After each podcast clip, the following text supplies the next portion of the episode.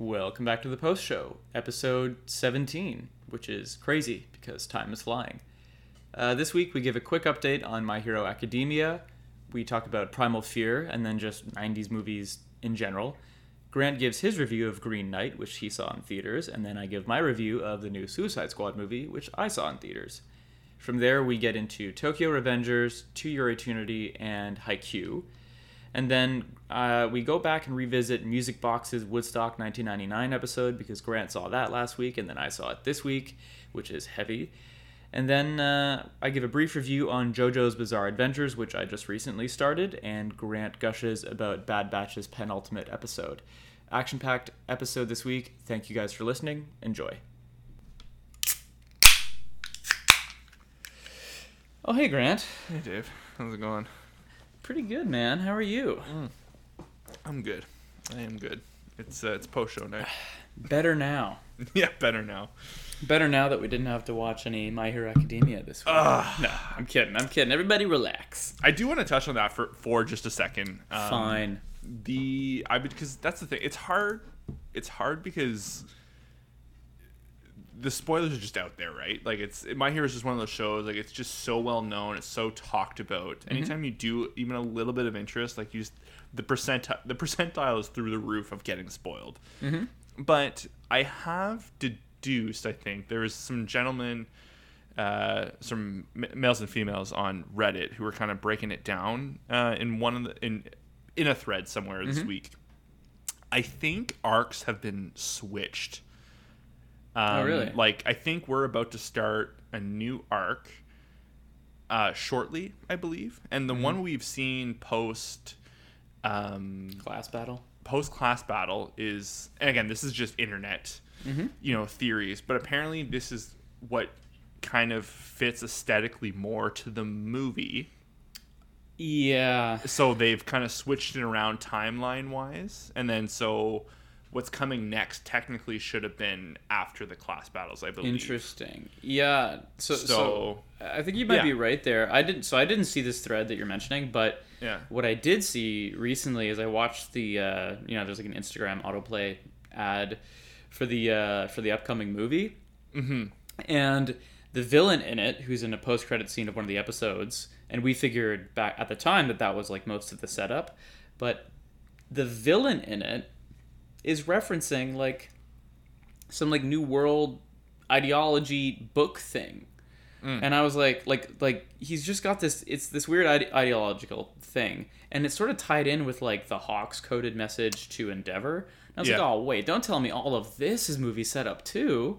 Mm. And i think it might be um, i mean maybe it still applies to like the main thread or the main plot of this season and they're just going to expand on that in the movie but i have a feeling it might all just be it could just be an adaptation of some elements of Yeah. the, the manga and they're kind of and or in the anime too that they're kind of flourishing into the, the movie world whereas Yeah. like what we get in the show is kind of just continuing the path forward but i don't know like i'm not you know it's my hero has been my hero this season. I'm not trying to defend it or kick it down or anything like that. It's just i do think maybe once we get past this stuff that's a little timed for a specific reason. Maybe it'll once that's behind us maybe we'll start enjoying it a little more where it's it's just focused on the show. It's not potentially setting up this money making potentially money making machine which I, it came out this week. I don't know if it's doing well or not.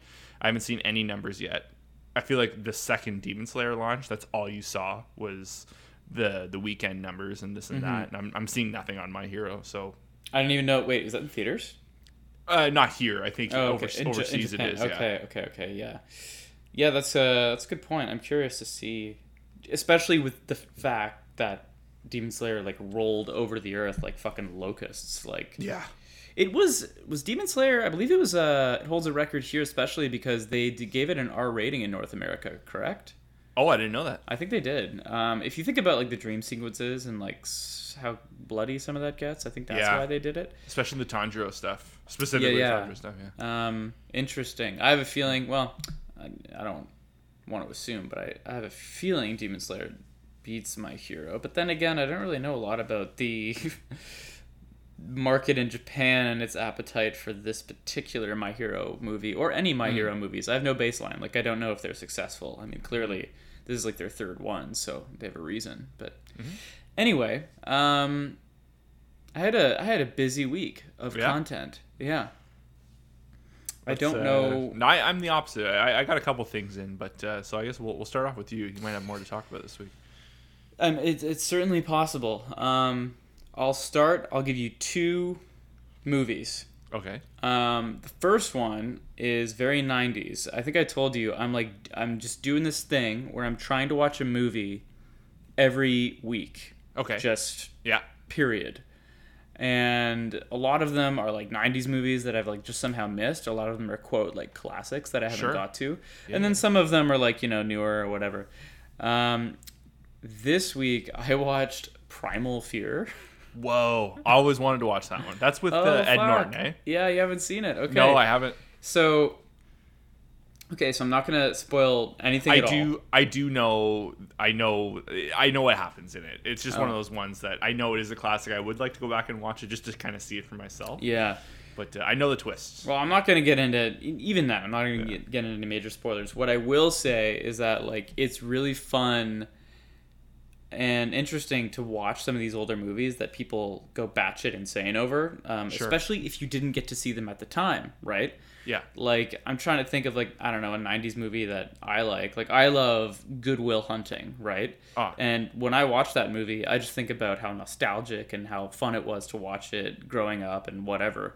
But Sure. if you, I've shown that to people who've never seen Good Will Hunting, and they're like, Jesus, this is very, this is a movie made in a different time. Yeah. And I don't think about it that way, right? No. Um, I think it's timeless. That's the nice thing. That's one of the best qualities of Good Will Hunting is it, it's the definition of Yeah. a timeless movie. you know? But what I mean is like how it's made, like Yes. the the way it's directed, the trailers, especially for a lot of these movies. sure. Um, it's all just done in a very 90s way, and that's not to say it's good or it's bad. It's just different from what we expect today. Primal Fear is so fucking 90s. it's it's the, there was this period, you know, back when like America was great, um, where everything was just about the leading man. That- that's a bit. Everybody relax.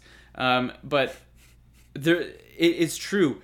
90s movies were just like centered around the star a lot of the time.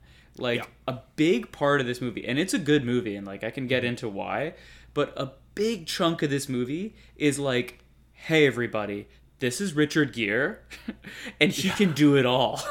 Yeah. Like the movie is like it you know nowadays i think there's this thing you know especially just like with the advent and popularization of the internet movies don't pander as much especially if they're dramas that are meant for adults Yeah. like audiences don't really have th- their suspension for disbelief like that bar is just much much higher right like you have to convince audiences nowadays Mm-hmm. back then it just felt like you could just like do shit that wasn't really plausible like richard gere plays a lawyer but he's like half a detective half a cop like just solving crimes sometimes hmm. you're like wait a minute you're a fucking lawyer like this would this isn't how this would work like you just sort of lose a bit of realism sometimes I missed. I missed that But style of movie. but the, I'm not saying that as a con. I, I feel like this was just so 90s. You know what I mean? Like yeah, audiences yeah. Were just like along for the ride. They were just like, yes. And what else? Richard Gere, man who can do it all.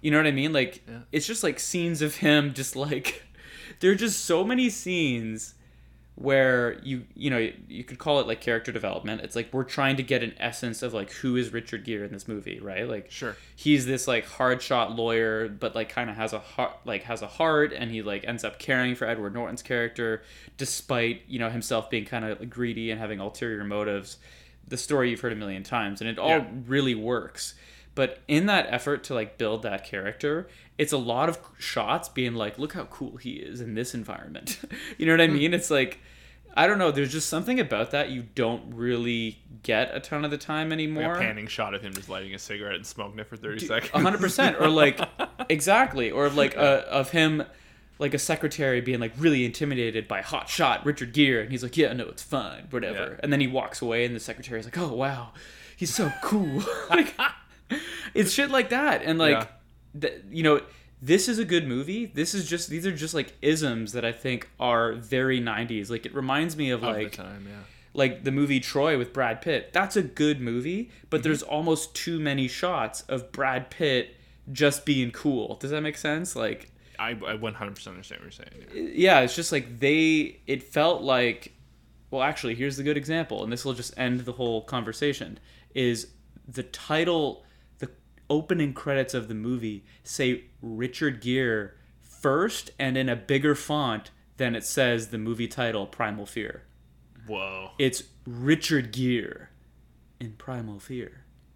Just in case you didn't know. Big Yeah, Richard you know what I mean. there. Like it's, you know, Brad Pitt is Mm. Achilles. sure. Keanu Reeves in The Matrix. Yeah, I don't know.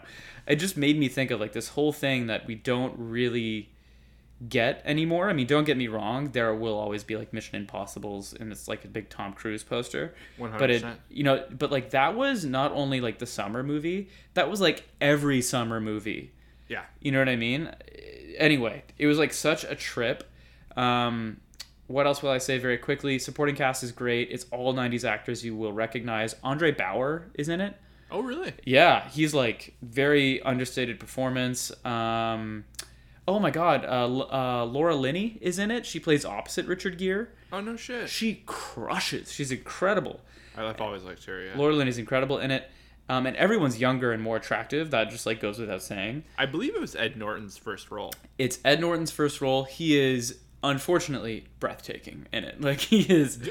Why uh, are you not are you not hot on uh, Ed Norton? no, it's just like uh, just the nature of his character is just Sure. like uh, kind of sad and like he he yeah he did uh, an incredible job. Um, you know, there's some like fun twists and all that shit, which I won't get into. But like his character, I cannot believe it. And like it's funny because you end up hearing you know later down the road that Ed Norton's like difficult to work with, and that may have like limited him in some aspects. Sure. But like you look at what he does in this movie, and he came into this movie as his first role apparently, and was like, "I'm an actor. I'm gonna act." Like he made really really big decisions. Like this is, you know, Richard Gere blockbuster movie, but like Ed Norton's role is doing a- the show. He's doing a character piece Yeah. Sure. like every scene he's in, he's like, I should be starring in Joker. Like he's so like highbrow acting in this movie, Yeah. and it's his first role, and he's so young, and it's his performance is incredible. All Did right, you um did you see American History X?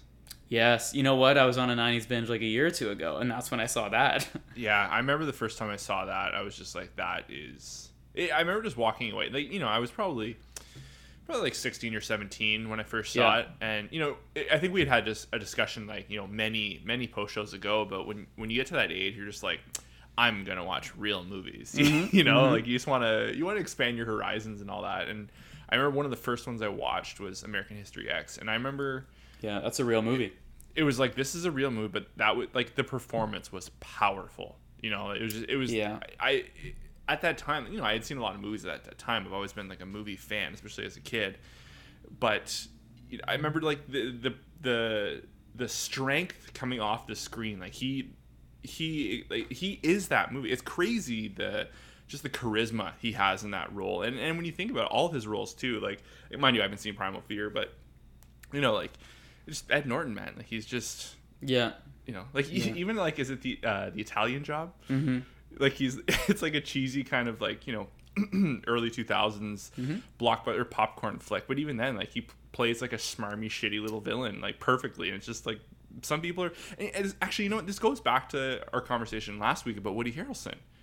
Same Yes. same vibe. Just Yes. shows up no matter what yeah, and sometimes it works and sometimes it doesn't but at the end of the day like the actor put in like you know they, they've turned it up to 11 Went for it. performance yeah went for it.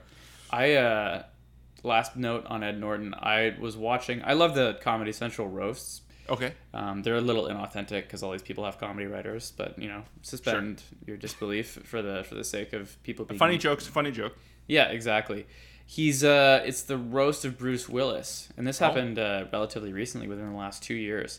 And somebody makes a crack because Ed Norton is on the dais, and somebody makes a crack about Ed Norton blowing it because he didn't want to do Hulk, and he missed out on the MCU, and they gave it to Mark Ruffalo because Yeah. Ed, Ward- Ed Norton was in The Incredible Hulk, right? Yeah. Which Yeah. like kind of got piecemealed into the MCU in that post credit scene. True. And he could have been what Ruffalo was, right? Mm-hmm. And he turned it down apparently, and someone was talking about how he blew it. and how he's so difficult to work with. And he gets up on the dais and he goes, "Oh right," and about all the Hulk jokes, he goes, "You know." God for God forbid I wanted one Marvel bo- one Marvel movie to be half as good as any of the Christopher Nolan Batman films. he's Wow. like he's like my fault for wanting to do quality, I guess. he's like Jesus, like Yeah. and I I believe it. I believe he was such a like he was probably so heady about like you know like art or whatever because he apparently didn't like the way the Incredible Hulk movie turned out because whatever right he had artistic differences with the director Sure. at the time and then of, of course he doesn't sign on for the MCU but Well, I thought that was kind of funny. in in a similar lane, um, Eric Bana was on Maron a couple like a month or two ago. Really? I bet that's a good one. It- oh, it was very good. Like he's, I, I've heard him, I've heard him in a few interviews before over the years because like he's such an interesting character because like he was like a long time stand up comedian and was like a like did skits in Australia. Like he's he's like a he was not a dramatic actor at all. Mm-hmm. And and and you know, and Maron brings up like the whole the Hulk thing and just his response was like you know, he I think Mark had asked him, like, have you ever sat down with like Ed and Mark and like kind of like the three Hulks, like, you know, kind of having it out? And then, and he was like, no, no. He's like, I haven't seen any of them. He's like, I saw mine. And he's like, and, and just like the way he talked about it, he's like, I wasn't, it was just the way he talked about like that was not my world. I had no interest in being that world. And Yeah. you know when sometimes someone talks about that, you're like, you, you just didn't get the part. But like it actually seemed like he was like that. That was not my speed. I just wanted to work with Ang Lee because that's who made the first the first one. Right? He's like, who would pass up the opportunity to work with him? And it, it was just so interesting to hear him talk about the experience. And he's like. And he's like, kudos to Mark. I'm sure he's like loving the checks, you know, and like he was just like being very fun and light about it. It's it's it's so weird because Hulk is just this. That's still like kind of like the weird little mark in the MCU. Like, there's no. It doesn't have that one. I think Ragnarok would be definitively the best Hulk movie. I would say. Because Universal owns the rights for the solo Yeah. films, Yeah, yeah. yeah. but yeah, So still no great Hulk movie. But, uh, but but I would say Ragnarok would be the great one. And anytime Yeah. Hulk's in a movie is usually one of the in the top five Oh, yeah. throughout. So, but uh, That's but yeah. uh, almost similar to another like critically acclaimed dramatic actor. Can you guess who I'm going to say? Who like did the superhero thing, came out the other side and was like, "Well, that was rough." mm, not uh, not off the top of my head. Andrew Garfield, Oh, because he got he's got a, he's had a couple Oscar noms, eh, since uh, Yeah. his stint as uh, Spider Man. There's this thing I think Variety does called the Actors on Actors, where actors Oh, interview yeah. one the another. round table. Uh, they do the roundtable, but they also just do one on ones where two people interview one another. Oh, that's the Hollywood Reporter is the round. yes. Oh wow, Yeah. good for you. And uh, anyway, yeah, he was talking about how playing Spider Man kind of broke his heart Really? because he watched it get ripped to shreds. Hmm. But to his credit, I don't know if you've ever heard of this. This is this is some inside baseball, and then and then we'll move on. But uh, that that was the Sony Spider-Man films, right? And there were two of them that Garfield did, and the second Yep. one in particular was rough. But in the Sony hack, remember when the Sony hack happened because the interview oh, and all this shit got leaked, yeah, yeah. you know, and there's all, all lots of really fun stuff from the Sony hack, like you know Seth Rogen getting rejected for Pineapple Express 2 and a bunch of shit like that. You can Yeah. Google it to this day; it's all out there. One of the things that got leaked was a giant email chain of Sony executives almost single-handedly ruining that fucking movie. Really?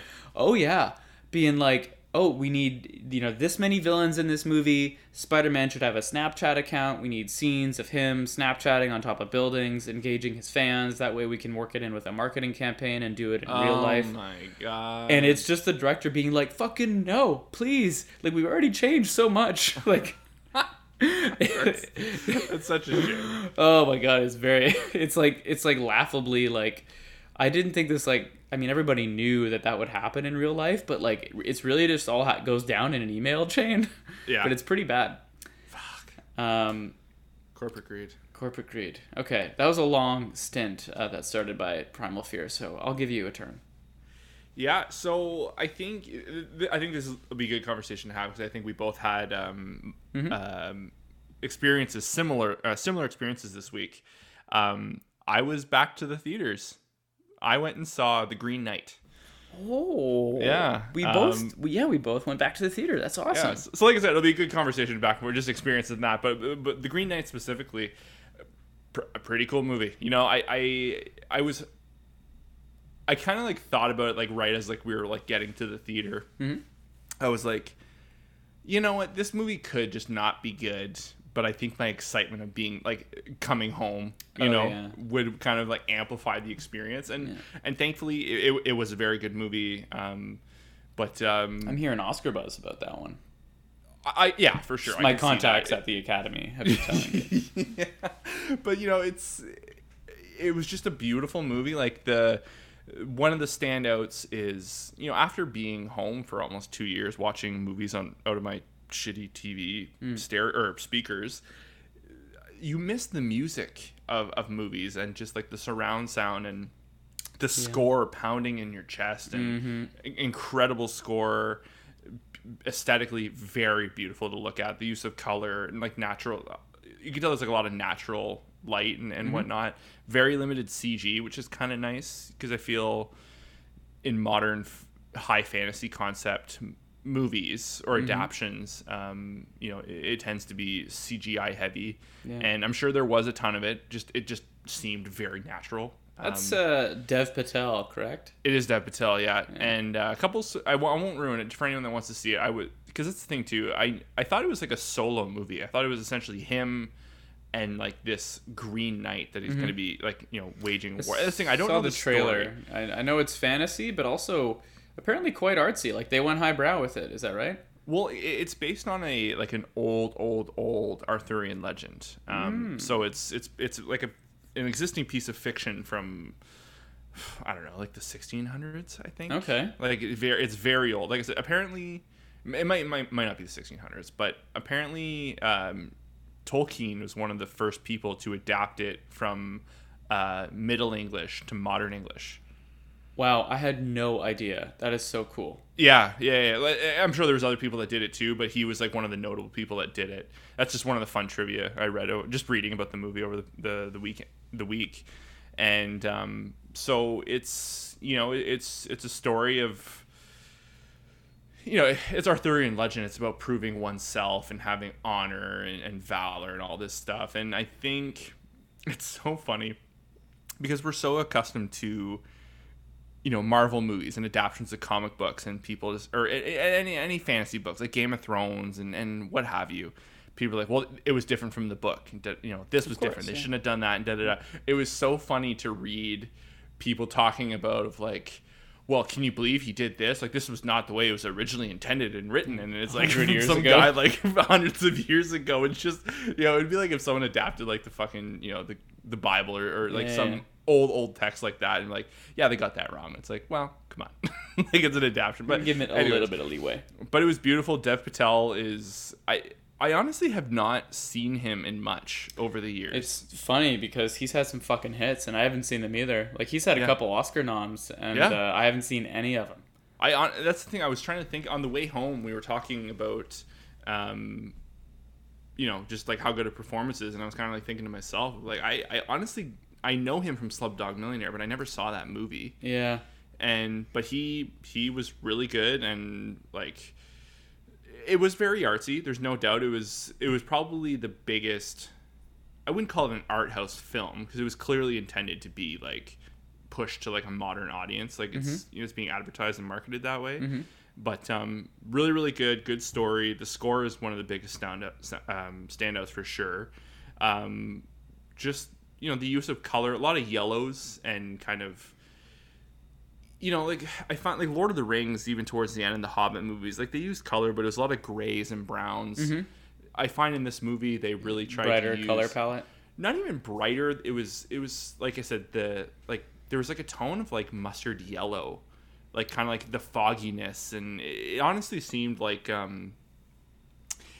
It weirdly reminded of what I thought The Witcher should have been, The Witcher TV series. Interesting. Aesthetically, like visually, you know, obviously you know, Colorful but muted. muted and you know like kind of like the the armor and like you know it's like it's a period piece you know what I mean to a Sure, certain extent sure. but like everything looked visually like it would in the time and there was no extra additives to make it really step it up and all that. And but honestly, like for not having read this, you know, you know, old, old, old English tale, I, I thoroughly enjoyed it. It was slightly, I would have like you know twenty minutes less. I think would have would have been Mm-hmm. good. It was like two hours and ten minutes maybe, Sure. but um, no, it was really good. Was so happy to be back in the theaters, and um, it was just it was just fun. It, it- I'm glad this was one of my first one back. You know, it was like a I knew I was pretty confident going in. It was going to be good. Nothing was you know soiled. The experience was not soiled in any way. But uh, I, I if anyone can watch it, I think they're doing a stretch of PVOD for people that aren't comfortable Nice. or they can't go back to the theaters yet. I would check it out. Um, couple cool people in it that I had no idea were in it. I thought it was like a solo movie. There's a lot of people in this movie. Cool. Yeah, So yeah. bigger cast than you were aware of to begin with. Yeah, and yeah, my anticipation. Uh, actually, you know, the one person I'll spoil, um, uh, the terrorist chick from Falcon Winter Soldier, the redhead girl. Oh yes. Okay. Yeah, she had a she had a little bit in the movie. I was like, oh, you know, you Good are good. You are she she her like the period of time that she was in the movie, she was very good. Wasn't she also in Rogue One? Oh, she was. She was the I can't remember who. like the people that are chasing down. No, it's not Rogue One. It's Solo. Solo. Sorry. Yes. Yeah, they're uh, the people that are like hunting down uh, Yeah. Woody Harrelson's crew, fucking with True. them. Yeah, Cool. but uh, Green Knight, check it out, guys. It's good. Green Knight. Glad you were able to get back into the theater. Yeah. You, uh, that was the local one near you. Uh, I drove. No, I, I had to drive to Kirkland uh, in Quebec Oh, okay. to go see that. They they tend to have some of the. It's closer than Ottawa, and uh, Yeah. uh, so yeah, Cineplex in Kirkland. It was good. So I did. Uh, so yeah, we'll stay on the movie track. I I was back to the movies as well. I went last weekend. Saw James Gunn's Suicide Squad. I'm so excited or to talk about this. should I say the Suicide Squad? Suicide so Squad. I'll say up top, I will not spoil the movie. Mm. You know, this is not the kind of movie that like.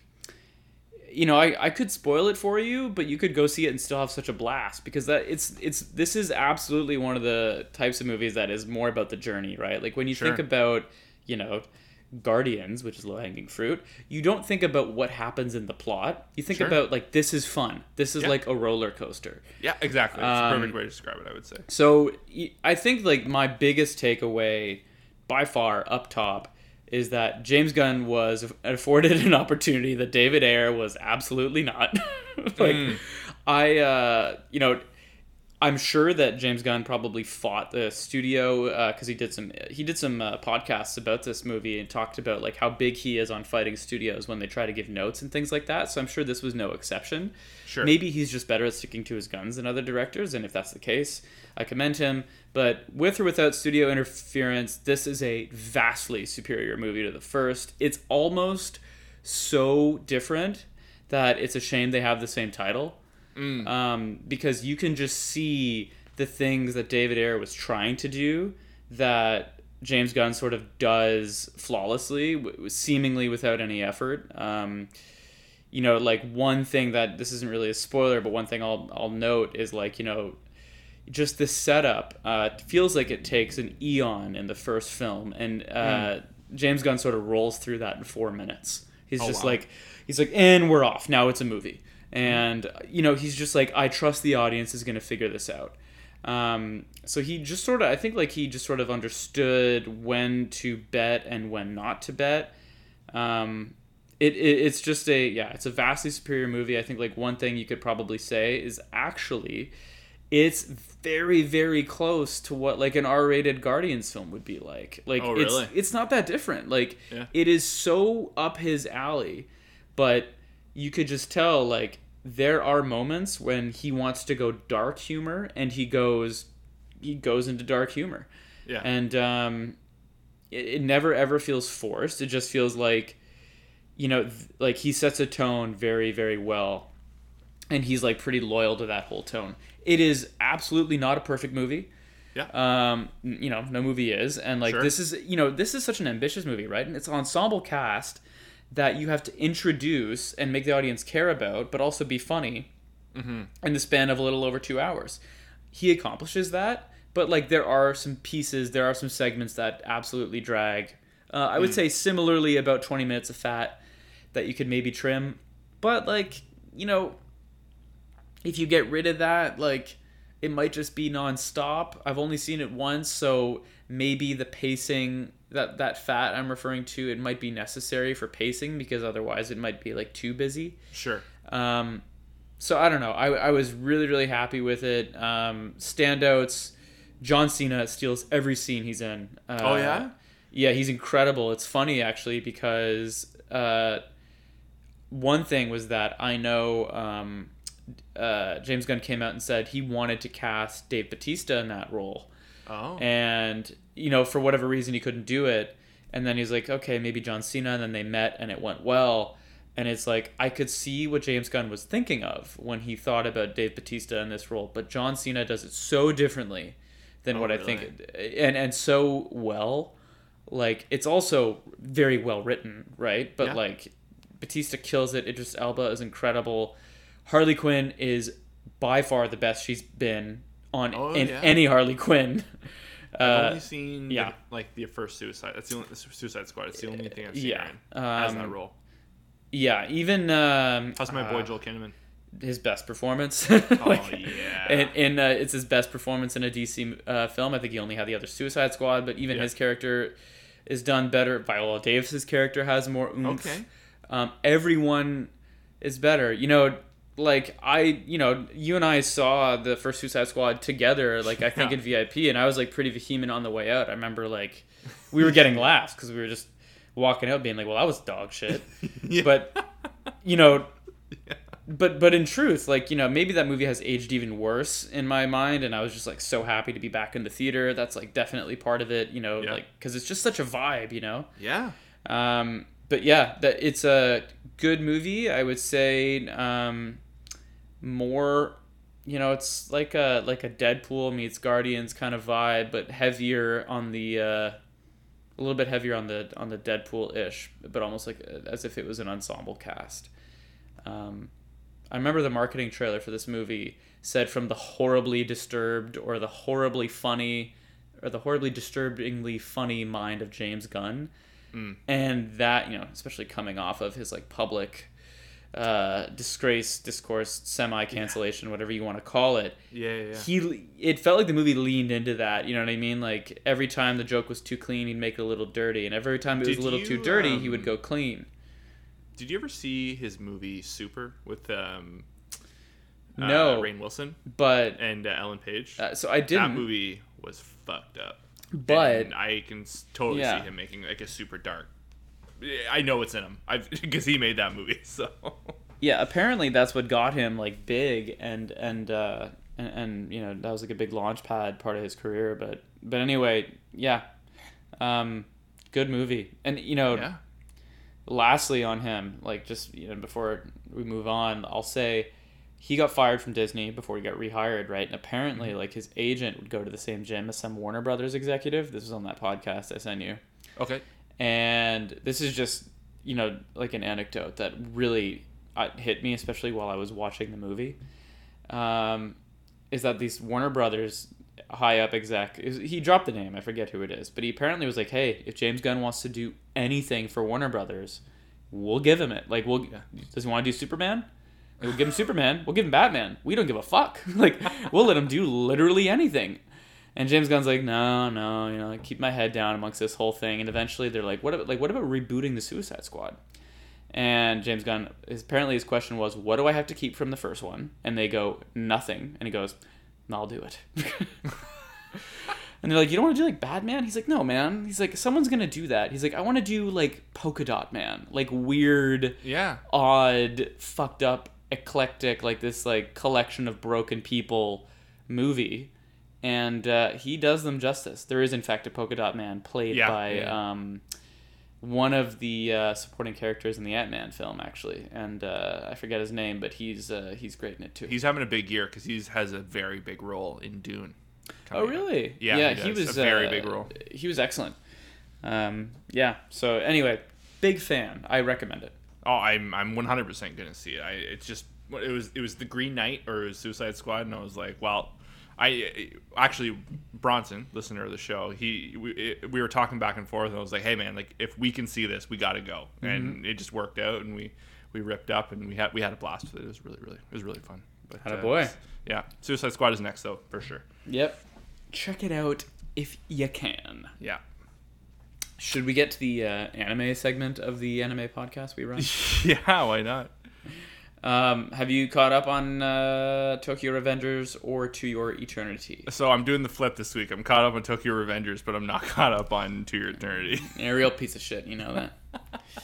um, fuck. Okay. I know, I know. Uh, It was it, the craziest couple days I've had. I could Nah. not. I would not be able to uh, We- stomach To Your Eternity this week. We are uh, caught up then on Tokyo Revengers episode 18. Yeah.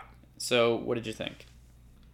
Fucking bring on bloody halloween i am it was so funny um that's the other thing too th- there's some really strange discourse with with tokyo revengers online i, I i'm actually There is. You're right about that. it's Yeah. and it's in areas where it's areas where i'm not expecting you know it's people are complaining that like the time travel stuff is kind of like not adding up. You gotta like turn off your brain and it's the way i see it is well, yeah like it's a little high concept but it's not that hard to follow but and and people are kind of like the only good thing going for the show is kind of just like clashing delinquents and it's like well no like there's good character involvement like the relationships and i think the one thing working against this show especially the past couple episodes is it's almost like i'm not saying it is i think it's almost rushed a rush the introductions of a couple characters Mm-hmm. and they're specifically like baji and uh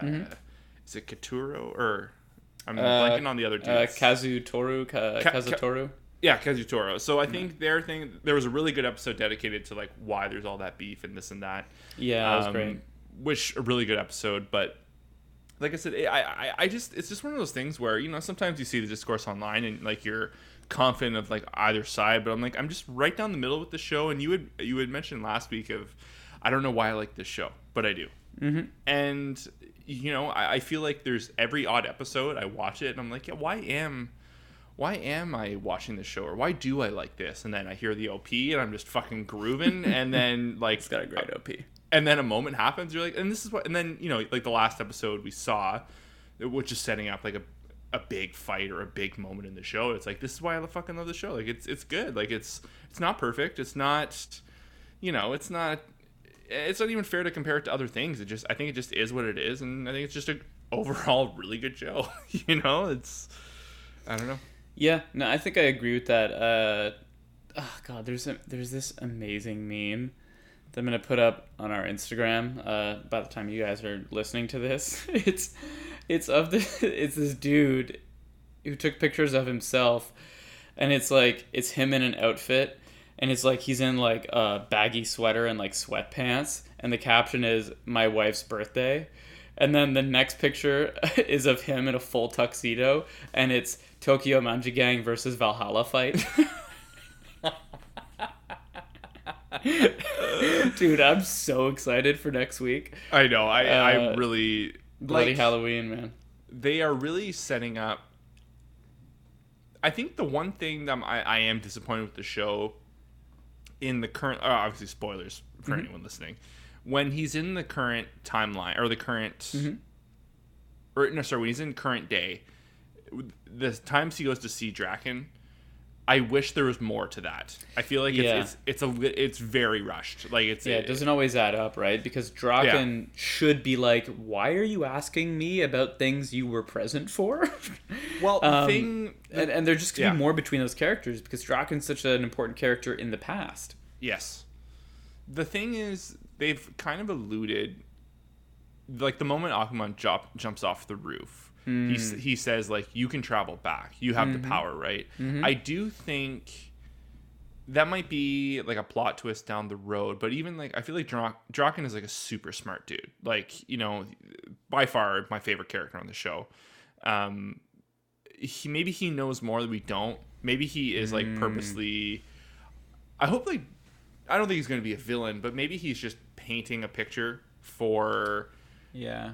You know, for Takemichi to eventually affect the past. Like maybe because maybe more people are aware that Takemichi can do what he does.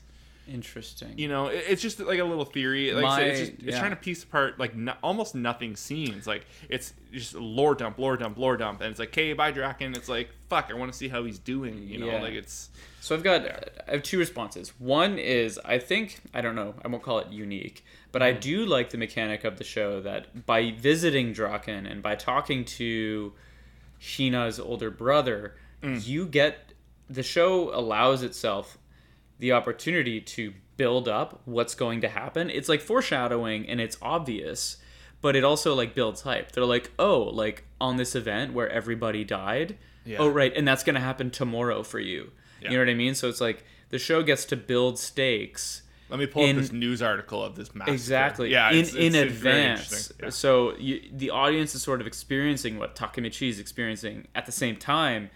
It that's kind of neat, and it's also neat like when he changes something in the past, and therefore the events that he has to expect also change. Yeah. like that causality. All that is fun. You know, it's like time travel shit, right? Yeah. Um, so as far as your theory goes, I think it's interesting. My theory was somewhat similar, and it was about the time travel mechanic. I wonder, and obviously anybody listening, we're not, we haven't seen the manga, right? Yeah. So maybe I'm way off. My thought is maybe the reason Kisaki's takeover is inevitable is because he also has the ability to try and time travel. Oh. This villain who takes over whatever, apparently, Ooh, maybe like he's doing it at the same time and Takemichi will have to fight him in the past and the present or some bullshit. Or I did- yeah. you know, or like or they might decide that's opening the the Pandora's box too much, right? Like we always talk about the time travel mechanic like once you fucking open it, like how how far down this rabbit hole do you want to go? Did that theory pop in your mind the moment when it cuts to Kasaki and he's like they're at the like the pep rally of getting everyone stoked for the bloody Halloween fight, and it cuts to Kasaki and he says, "Everything I wanted is happening." I thought of it before that, but Okay. that, that definitely reinforced it. It was like that wait, really stuck out to me as like, "Oh shit, I what's was going like, on here?" are you really 10 steps ahead of everybody? That's kind of Yeah. weird. I mean, you know, it's also like, you know, it's tough, right? Because you got to be like, what show am I watching sometimes with this show? Because the time travel stuff is highbrow, but then it's all about teenagers that are in like pseudo biker gangs. But then there's like actual death. So it's like, it's high stakes, low stakes, but they're just kids, but not really because people are jumping off fucking roofs and ramming each other with cars. So it's like, yeah, there is there is a lot of moment. There is a lot of elements of the show where you kind of just got to turn your brain off about some of the elements, like the day to day. I was thinking about. I wanted to bring it up last week. Um, like like does Takemichi like just not have a relationship with his parents in the past? Like, I feel like if you, if you had the opportunity to go back and like you know you would think you would show them. Maybe it's not in the manga or it's Yeah. it's just presumed that he was a loser and, you know or you know like you know he can't, he can't change that or something like that. Know. Yeah. It's just like where where's where's the adults? Yeah, that's a good thing, you point. know? Where the adults they they could solve that one problem just by being like, oh, it's a boarding school, but Yeah. like, but they haven't done that, right? So it's Yeah. just like kind of another hole. Mhm. I don't know, but uh, you know, this episode was effective at building hype. I'm very excited to see what Yes. happens on Bloody Halloween. I'm very like it was an interesting choice for them to show us in advance how it ended last time and Sure. to like actually give us a flashback that again Takemichi's experiencing. Like he that's his memory and he realizes it. He's like, "Wait, why am I getting flash of this flashes of this?" Yeah, That was cool. I love the moment where it's Kazutoro and Draken and the guy that's like refereeing, and Kazutoro just like fucking like kicks the shit out of the guy and he goes like, "What is this? Like the fucking playground? Like this is like we are here to fucking kill you guys. Like let's do like there is no rules." And I was thinking like like. Yeah, yes, like you know what I mean. I was like, "You're right." Like it's like, death. you guys are lawless. Like, why would there be fucking like best five on five? And it's like, no, dude. Like, we're here to like decimate you and your gang. Yeah, like, you know, this, to is- this is the outsiders. murder Like, let's right go. now, bro. Yeah. this makes me just want an outsiders anime. That'd be Oh fucking. yeah. Which was just kind of what this is to a certain way. In a way, yeah, I see that. I am. I think the one thing the show is missing, and I understand there's so many moving parts, and I know like Takemichi is like juggling like a fucking hundred balls at once. I do wish the core group of like the the Tokyo Manji gang, like Toman in general, like like the cast. Like you see like the key art, you see the whole gang. Uh-huh. I wish like you would see more time with them and like develop some of these characters. They'll do like random cutaway shots, like the dude with the blue hair and the the guy with the pink fuzzy hair, The gray like, haired guy. Yeah. the gray hair guy, and all. That, and it's like okay, like I know we've met them, but it's like I don't know this character. Like why? Yeah, should I don't have a really he's relationship. All I know is that they're like also in the leadership, Yeah, but that's yeah, it. yeah. So it's I don't know. I just want Kasaki to get his ass kicked. Like that dude looks evil as fuck, and Evil as I fuck. do see stupid glasses having motherfucker. As I watch this show, I do see it having some long legs though. Like I think this Yeah. story is not gonna like I think by the end of the season we are not gonna have a we might have some kind of a wrap up, but I don't think it's gonna be as satisfying as we want it to be. Yeah, I, I think Which I think the show would benefit right. from. I think this show might be better as like a one off story. I potentially. th- at, well, not at the pace they're going at, but I think if they did one long season or Yeah. two medium length se- like we could do this could be done finite you know what i mean Yeah. this could be done you know in a couple um, i don't really have a ton of interest in this going like the way of my hero or like four or five seasons like no, no, no, no. I, and I don't truthfully know how long or how uh, big the uh, manga is at this point, so TBD on uh, on like its longevity and all that, and also like even if it is you know if it's renewed and all that, like you don't know. That's not a given these days, right? Yeah, yeah, sure. Um, I will briefly speak on To Your Eternity without spoilers because you're Sure. not caught up. So Yeah. Your How did how did you like last week's episode? We'll start with that first. So yeah, let's talk about sixteen. Um, what what am I what am I thinking here? So I'm just trying to think of what you know. Spoilers ahead for To Your Eternity episode sixteen. So what what happened in that one? I think the big one is that we learn of Parona's death. Yeah, brutal. Which we predicted on this podcast because he changed into her, which in retrospect isn't like that bold of a prediction. But Mm-hmm. I did not uh, expect that episode to go the way it did. I didn't expect him to be. Was it her name Hayasami? Hayami? Yeah, yeah, Uh, he, uh, our boy Fushi got fucking handled, yeah, yeah. yeah. she Um, had the absolute drop on him.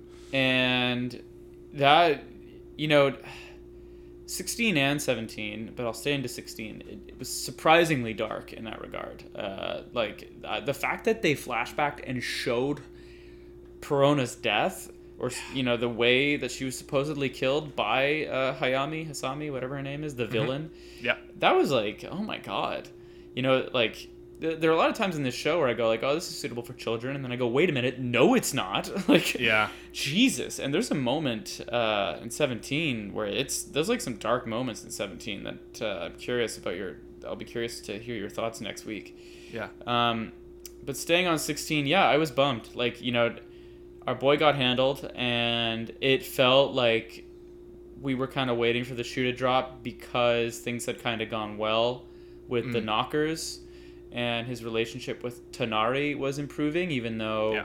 you know, because Tonari got that exposition. uh, Or not uh, exposition, her background episode, or a big background scene, right? The explanation. Between Yeah, her reasoning and her Yeah. disassociation, more or less. yeah, it wasn't that fucking brutal. Yeah. Oh my god. Yeah, It's funny, you know, if you flash back to post show, I don't know, 13, you and I are like, they better not try and make us like this chick because I don't like her. and I'm, I, it's not gonna fly this time, okay? yeah. You can't Uh, do it. They did. They're trying though. Like it's. Well- it's, even still, it's like. That's No, I mean I don't like But some you're of like. her. I don't like some of her decisions, but like in retrospect, it's like yeah, all right, like Yeah, fair enough. Yeah, yeah, yeah. Oh, absolutely. It's the, it was kind of it was kind of the Gabby thing. Over by the end of it, you're kind of like, well, you had a raw deal. Yeah, that uh, You know? that wasn't super swell. Yeah. could have gone better for you.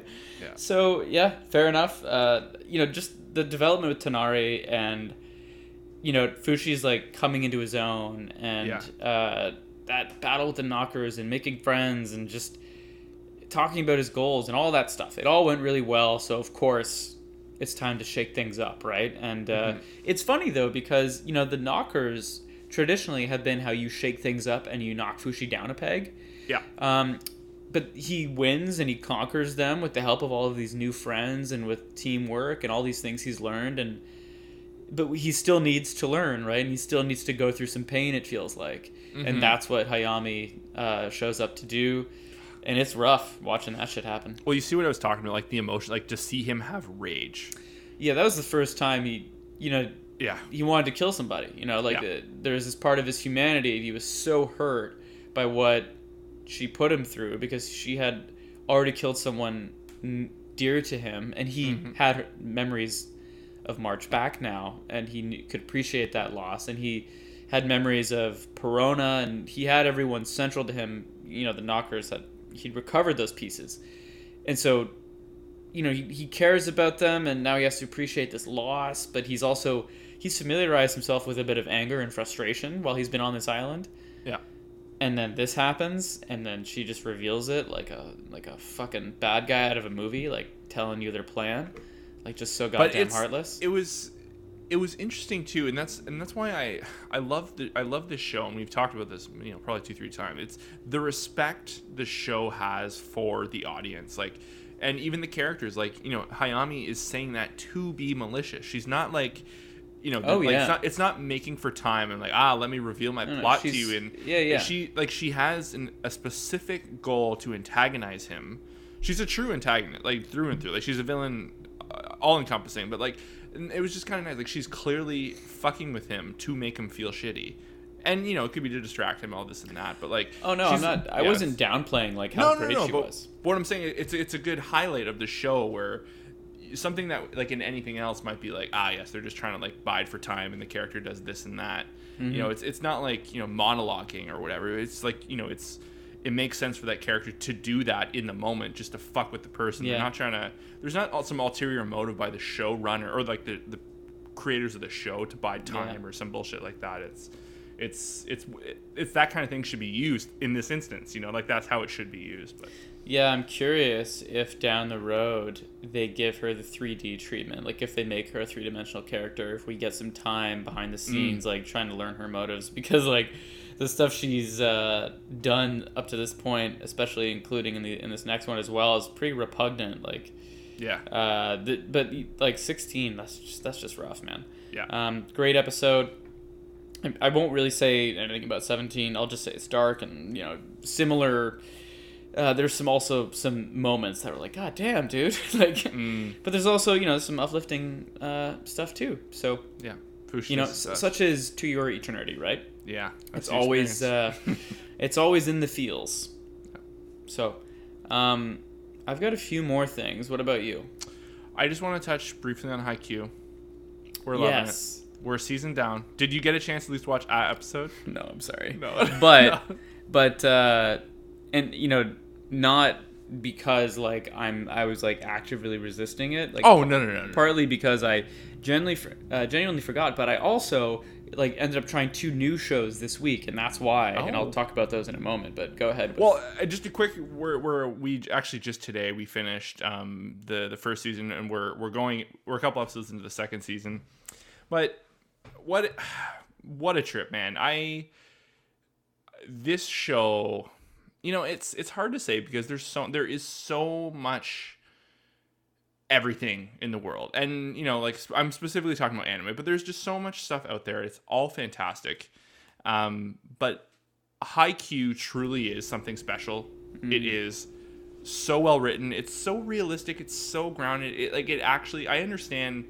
I understand what slice of life means in anime now Mhm. because of this show. I understand like it is meant to be like, and it has its funny little elements. It has them like going for that that Sakuga shonen moment where they make like a big spike or like a big save. The cast is so good. Like it's basically half of like Attack on Titan and My Hero Academia voice actors are in this fucking show. So it's like the guy that Bak- the guy that does Bakugo is one of the main characters, Oh. and it's the most Bakugo I've heard like out of that dude. Like 'cause he's Really? done lots of stuff. Obviously. Oh yeah, the dude really channels for it? Bakugo, and it's like in a less aggressive way. He's like a very positive character, but he's intense. oh interesting So it's a good it's it's a good comparison to that uh, Nishi uh, Nishinoya, but um, super well rounded cast, funny, funny, funny. Like they, I like I said, I, this is probably gonna go. t- you know, mind you, in five years my list might be updated. I might discover more stuff that I like more. Yeah, but yeah. this is definitely one hundred percent in my top ten of my life of when it comes to anime. It's I we Leanna and I That is- absolutely love this show those are fighting words it's so like it's just so positive it's about like progressing and like you know even right now like we're obviously we're going into the second season but like there's a whole episode dedicated to like you know yeah, you guys are like crushing volleyball, but like that's all you're doing. Like your school, they like they have like a school based episode where they need to learn how to properly study, and they're like, you guys are so smart on the court. Like why can't you just like fucking learn your your ones and twos? You know, like kind of like, you know, it's I don't know, man. Like I, I honestly could t- talk about the show for 45 minutes. I'm not going to do that to everyone, but it's we are absolutely loving it. Um, and I believe a new season just started so because I'm getting like updates on Crunchyroll saying new episode, new episode. So Nice. um, I think it's into their. There must be into their like fifth season. It's fifth or sixth, unless they're adding other stuff. Maybe it's like OVAs they're they're adding or whatnot. Interesting. But, um, yeah, Haikyuu, we're loving it. We're we're, we're chugging along with that. But, uh, but yeah, Damn. Love it. All right. Volleyball, unreal. Whatever. Dork. Um, I will eventually, probably in the near term, give that uh, give that a go. F- Friggin' weirdos. Um, it's gonna be funny when I come back next week. I'm like, so I'm three seasons in. I haven't slept in two days. well, we told Joe, so we, we got Joey to watch it, and like, you know, hi- hi- I him and I uh, share a Crunchyroll account, and you know, I go to we go to watch an episode today, and it's like season three, episode six. I'm like, you sick fuck! Oh my God. We told you like a week and a half ago. there's there is a vibe. There's something to it when you when you get a hold of a complete or well in progress anime Yeah. and you just just devour it.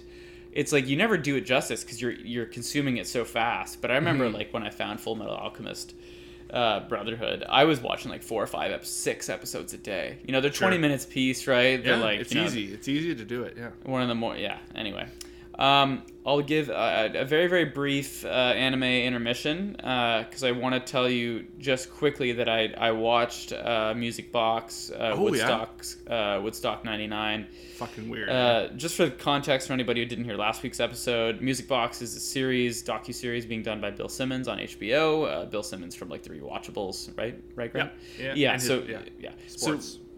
We, we love uh, everything he does and and whatever. So anyway, he's doing this docu series on HBO called Music Box, and uh, he did a two hour one on uh, Woodstock 1999. You know, you hear all these stories about Woodstock because it's before our time, um, and you know. Some of them are good, some of them are bad. I know, like some of them were dangerous, and like people died, and that's kind of like all I knew. People even died at the one in 1969. Like, Mm-hmm. Oh, sure. Like Yeah, it's they, they were always huge music festivals, you know, centered around the idea of like you know peace and love and like the hippie generation, especially in the 1960s or the 69 one in particular. Summer so. Love. Grant uh, had like a great take that you should listen to in last week's post show, um, and you know I'm mostly pretty much gonna agree with everything he said, but I, I just wanted to say like I watched it, that shit was powerful, Isn't it? Uh, it was frightening. I will be honest and say that the first hour I was like, okay, I get it. Like I was kind of like, I think what it's a two-hour documentary, and it's really important that you watch the full two hours, um, because the first hour is build, and it's like they're trying to tell you, the audience, like there's just simply a lot going on right now Yeah. um, in this moment in 1999. Uh, there are a lot of factors at play that led to this thing going down this really bad path. I will be honest and say, like, at times, like around the 45 minute mark, I was just, it felt like they were just saying, like, white man bad. And I was like, okay, I get it. Like, Yeah. like, I understand, like, we're like undesirable number ones in, in a way Yeah. but like but what happened to woodstock and then they get to that in the second half and it's sort of like this confluence of events of this like angry generation who happen to be a lot of white young guys I was gonna say. um, yeah. which is you know ironically like 20 years later Yeah, not a ton right. has changed in some in some ways um, so you know they do a good job with the setup um, i think that i didn't understand what really went wrong at that time. And uh, you know you and i grew up going to concerts and like music festivals and stuff like that. Nothing that big. But it's it's just so interesting because like I don't know, like if you sales pitch me Woodstock on paper, I'd be like, no fucking way. Like, Yeah. this sounds like a death trap. Like you, Yeah. they host. You want to host it on a military base? Like, are you on? Are you fucking crazy? With not tens of thousands, hundreds of thousands of people. when that when that part of the movie came on and they specifically said like yeah yeah and we got this perfect spot it's Oh my it's, uh," God. and i remember just thinking going oh well that's Ugh. that's that's a no-no like as an adult like that my immediate assessment of that statement i was like well you don't do that Um, know, like it's Yeah, and you know, I, I don't know their names, but I the like, and it, and it's hard, right? Because you can tell uh, the way the documentary is done is it's very clear that they're not the documentary and Bill Simmons. He's not pointing the finger at any one person. I think his point is like. A lot of things had to go wrong for this to end up this badly, and that's exactly Yeah. what happened. it's just Ha- yeah a repeat like yeah. wrong like error after error after error However, um, there's a lot of blame that rests with a lot of people. Like the two organizers uh, Schmucks, of those fucking Woodstock guys. were absolute, absolute idiots. incompetent to the Um, extreme yeah You know, one might say fucking idiot hippies. um, But yeah, total dipshits. And you know, like people died. People even died in 1969 when it went well. Yeah. You know, like the military had to be called in even for that one. yeah Um, crazy, absolutely insane, crazy shit. Obviously, there's like you know something to be said too for uh, people like uh, um, Limp Bizkit and some of the performers who went up and made it worse. Um, But like again, like I don't think any one of those guys is like uh, solely to blame. no no Um, it, it felt like just a lot of you know we haven't even touched on like the obscene amount of sexual assault, even just in the captured footage.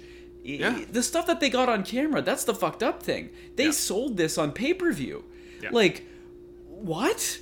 Yeah. In what alternate dystopian reality? Like, I cannot imagine something like that coming out today. Like, that's so fucking crazy. no it wouldn't it absolutely Uh, wouldn't so It to, was- to think of the stuff that got caught on camera and the footage that they were able to put uh, and put in this documentary, you have to imagine, oh my god, what didn't get captured on camera? Mm. Like no shit, like yeah, like there was like eight cases, uh, but hundreds. I would have to guesstimate actual thousands of sexual assaults took place 100%. over the course of this three days. That I was like I told you, I was gross. looking by, at the, by the end of it. Oh I my god, gross. That's why I had to turn it off. I was like, it's too late for this shit. Like I, dude, it's funny. I watched it over two days too. I was an hour ten in. I was like, you know what? I think I'm good. Like.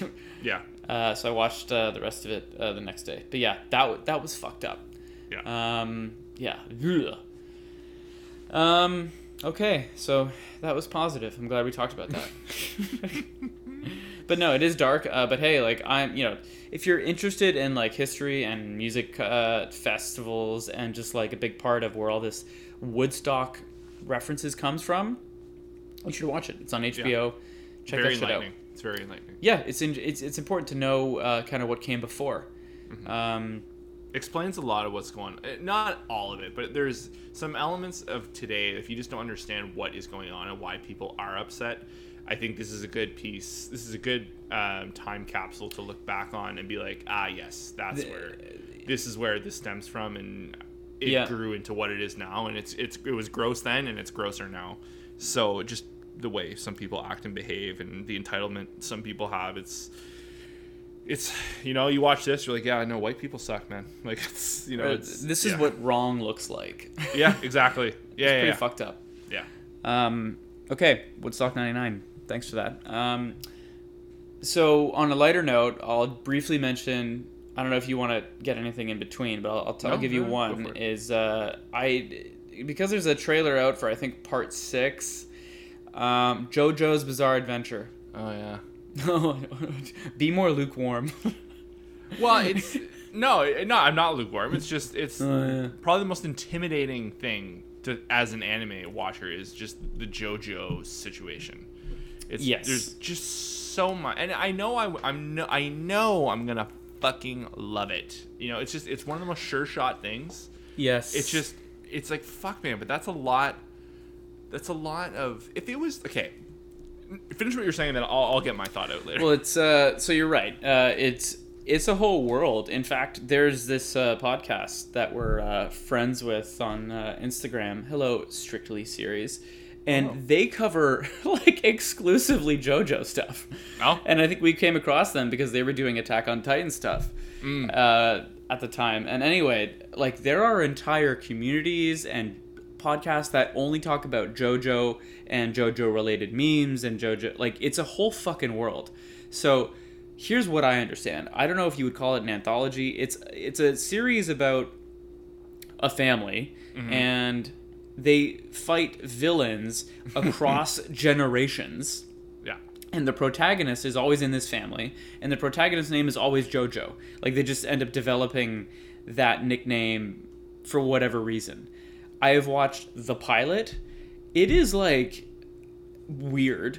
Like Yeah. it's taking really big anime swings. Um it's very loud and like I like it's confident, I guess. It- Sure. and weird and like I would say uh, it has a very loud, vivid color palette. Like people's hair is like bright teal, and they're wearing like bright yellow suits with like I don't know, like a a green handkerchief. Like it's everything.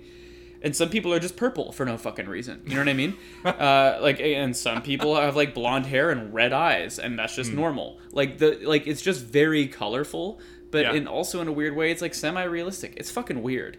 Yeah. Um, it's all like I, I don't really know what's happening, but they're going for it. Sure. So I watched the pilot. I was like, okay. I mean, just out of sheer curiosity, I'm gonna end up watching, you know, a couple more episodes. So, um, I would, yeah, like they the pilot like is like one of those shows that just like shows up and like puts its dick on the table and it's like, hey, um, I'm, uh, I don't know, is that out of touch? I'm thinking, it made me think about Harvey Weinstein. Anyway, um, so yeah, they're they're going for it. Well, so the thing, the the n- not the problem, but the, the intimidating thing for me to get into the show is the way I see it is each season, like there, there's clearly like a, a narrative, maybe not a narrative, but there's elements that cross across, go across the entirety of the, of the seasons. Mm-hmm. But each, again, this is just my assessment from the outside. You know, it seems like each season is its own thing. It's its own Yes. kind of story and universe Self-contained. so there's a lot of stuff I want to watch. There's a lot of stuff I want to ex- I want to experience. So it would be it's like okay, I'm gonna watch six different shows in a row. I see what you mean. Yeah. You know what I mean? So it's like I, I gotta I gotta find the right attack angle to get it. Like, do I watch a season of this and then I move on? You know, kind of space it with this and not like there's, you know, like we're in the time of anime, man. Like I've never I'm not overwhelmed yet, but I can I can see because right now like we're in we're in the summer season and there is still some stuff from spring I want to watch before the year is done. Mm-hmm. And there's stuff coming, and it's like fucking JoJo's coming out. And fucking well, the, the other important thing too is I think Netflix is getting the rights, and it's all coming out at one time. That's What the big thing. JoJo season six, I watched part six. Oh, okay. I watched it on Netflix, and uh, so the whole, th- all of them are fucking there.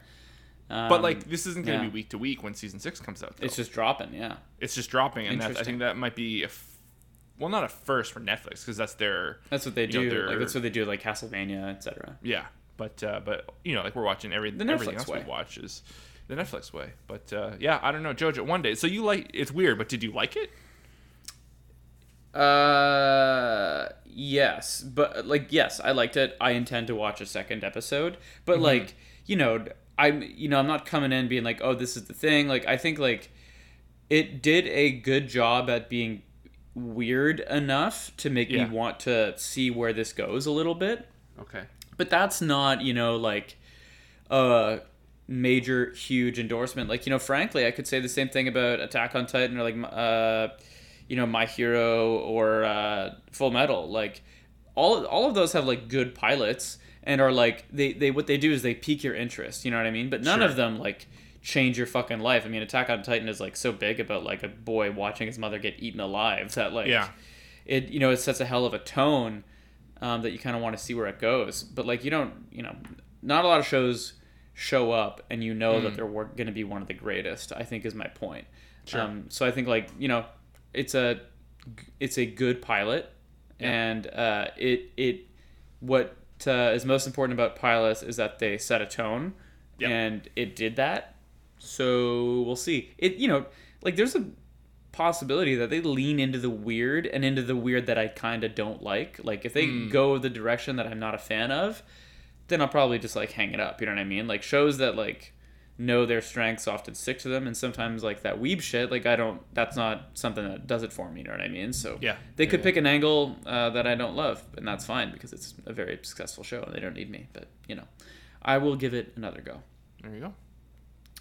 What about you sir is there anything else before we I got wrap up? one one, Yeah. one last thing. Um, so the Bad Batch um, Mm. on Star Wars, the second to last episode aired this week.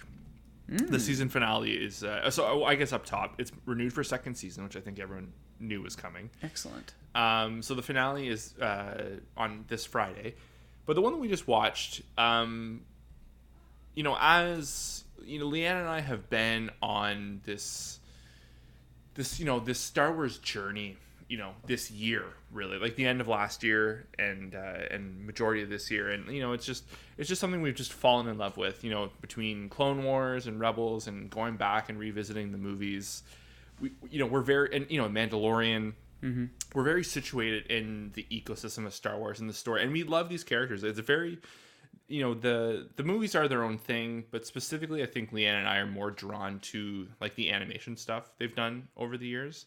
Um, you know, obviously we just caught it, but you know, like Clone Wars and Rebels, like that's like that's our shit, man. Like we fucking love those characters, and it's heartwarming stories, and you know, there's loss and you know love and and victories and loss. It's it's got it all, but this episode did something that I didn't think. I, I didn't think Star Wars like they, they have these moments where they can make you feel, and they kind of closed off this. I, I'm not going to spoil it. People that you know watch Star Wars, I'm sure like you know they're watching this right now and they're probably feeling the same way we are. But they did in a really way. I didn't think they would do it this way, but they kind of closed off the Clone Wars ecosystem a little bit. It was kind of like um, just like a big bang at the end. You know, like the the Clone Wars that was their thing. It's just it was just emotional and like they kind of cl- like closed off the Clone Wars. The Empire is here. We're getting conscription. We're getting soldiers. Like it's you know it's just I don't know, man. It was it was emotional, and I what they're setting up for this last episode is going to be heavy, really heavy, and it was such like this was Sakuga for Star Wars the way they capped off this last episode. Really? I fucking wished we could have seen it on a on a big screen. It was- really? Eh? was that big? Or is that Oh my god, there was there was a couple moments too, like at the end of when they came back and they did that last se- or that last season of Clone Wars. Um, you know, there's a moment where Ahsoka Tano and, and Rex, like they're you know she successfully gets the chip out of Rex's head, uh, who is like the main clone, kind of following along the story over the years, and you know they're on like the Venator ship and they're essentially like trying to get away from their lives, and it shows like the Venator crashing into the planet and just like the emotion, like just like the destruction, and then like Darth Vader showing up and discovering that like he Yeah. thinks Ahsoka Tano is dead and all that. Just the heaviness and the emotion of it all. It- again, the visual, like it was stunning, and they did it again. Way they capped off this episode, it was. It was it was a sign off gift for our generation because we came in with you know like we had seen the originals. Mm-hmm. Most of us, I think, our age saw the originals before like the Phantom Menace and all that came out. Yeah. But that's what we grew up with was was the prequels Yeah. and the stories and the memes and you know the TV shows. So it's it was kind of like a nice clean way to like cap off the Clone Wars era in like just this um, like this big moment. And like, I know I, I'm being fucking vague, but it was it was stunning. It was big. It was loud, and it was you know it was heavy. It was just really heavy. It was really good. Bad Batch. This is this is It's almost like you're saying they went for it. they fucking went for it. And it's not even the finale. Like I can only imagine what they're gonna do next week. But the thing, the the one the one thing I will say is it was the first moment this season where I'm like, I wish people would watch the other stuff first, because I feel like if if you're just jumping into the Bad Batch and you're watching it, I think you can follow along. You can fall in love with these characters.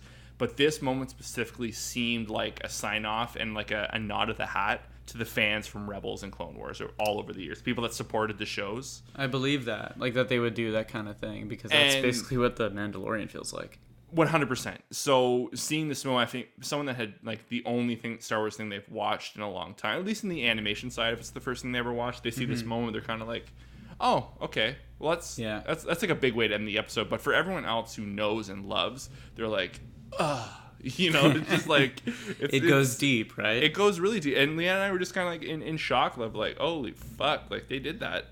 They just fucking like they they closed the book on that, God damn. and uh, yeah, it was it was really good. And I am not overselling it. If you are a fucking big Star Wars nerd, you watch that episode, you're like, wow, like Bad batch. Bad nothing, batch. Nothing but the good, uh, good stuff to say about the penultimate episode, and then Yes. you've got the finale coming next week yep, or this week, depending on you know. Okay, interesting. yeah. Bad batch. Ending this on a positive note. You see that? You see how we turn this ship around between between primal fear and like the whole. I don't think we were really shitting on it. It was more about. Uh, oh no, it was Woodstock that brought us down. Thanks Yeah, Woodstock talk about it. Fucking Woodstock. You had said you watched two new animes. I'm debating about saving it for next week, but I will I will give you a preview Okay. And the audience because I know they're holding their breath in this moment. um, I'm not going to talk about it too much, Okay. but the long anticipated, just because I think maybe the marketing was heavy, and also because it's a Netflix release, and apparently it's a remake, which I also didn't know because who the fuck am I? Uh, Shaman King debuted. Oh, shit. That came out? It came out on uh, Netflix. Uh, I believe it's 13 episodes or so. I've only seen the pilot. I would say, like JoJo, uh, uh, you know, it's not like JoJo, but like JoJo's Bizarre Adventure, it holds promise. It also had an interesting, uh, an interesting pilot. I would say it's probably a little bit more of a classic kind of shonen-ish in a way than uh, JoJo is. But then again, God, I don't know. It's but it's it's still so early for both of them. Um, I guess like the big thing is like I see promise, and I intend to check them both out, uh, and you know come back next week with uh, with more detail. All right. So well, yeah, I will probably. I didn't know that came out yet, so I'm King sure Boy. we'll have, we'll have something to talk about next week for sure. yes sir. I think that about wraps up for this week. Yeah. All right. Uh, thank you guys so much for listening. Um, if this is your first time listening, we drop the post show every week. Um, this is a hiatus week for My Hero Academia, which, as we mentioned at the top of the show, we're also covering season five week to week, anime only. So um, if you're into that, uh, you know, come back. We usually drop those episodes on Wednesdays where we cover that week's episode.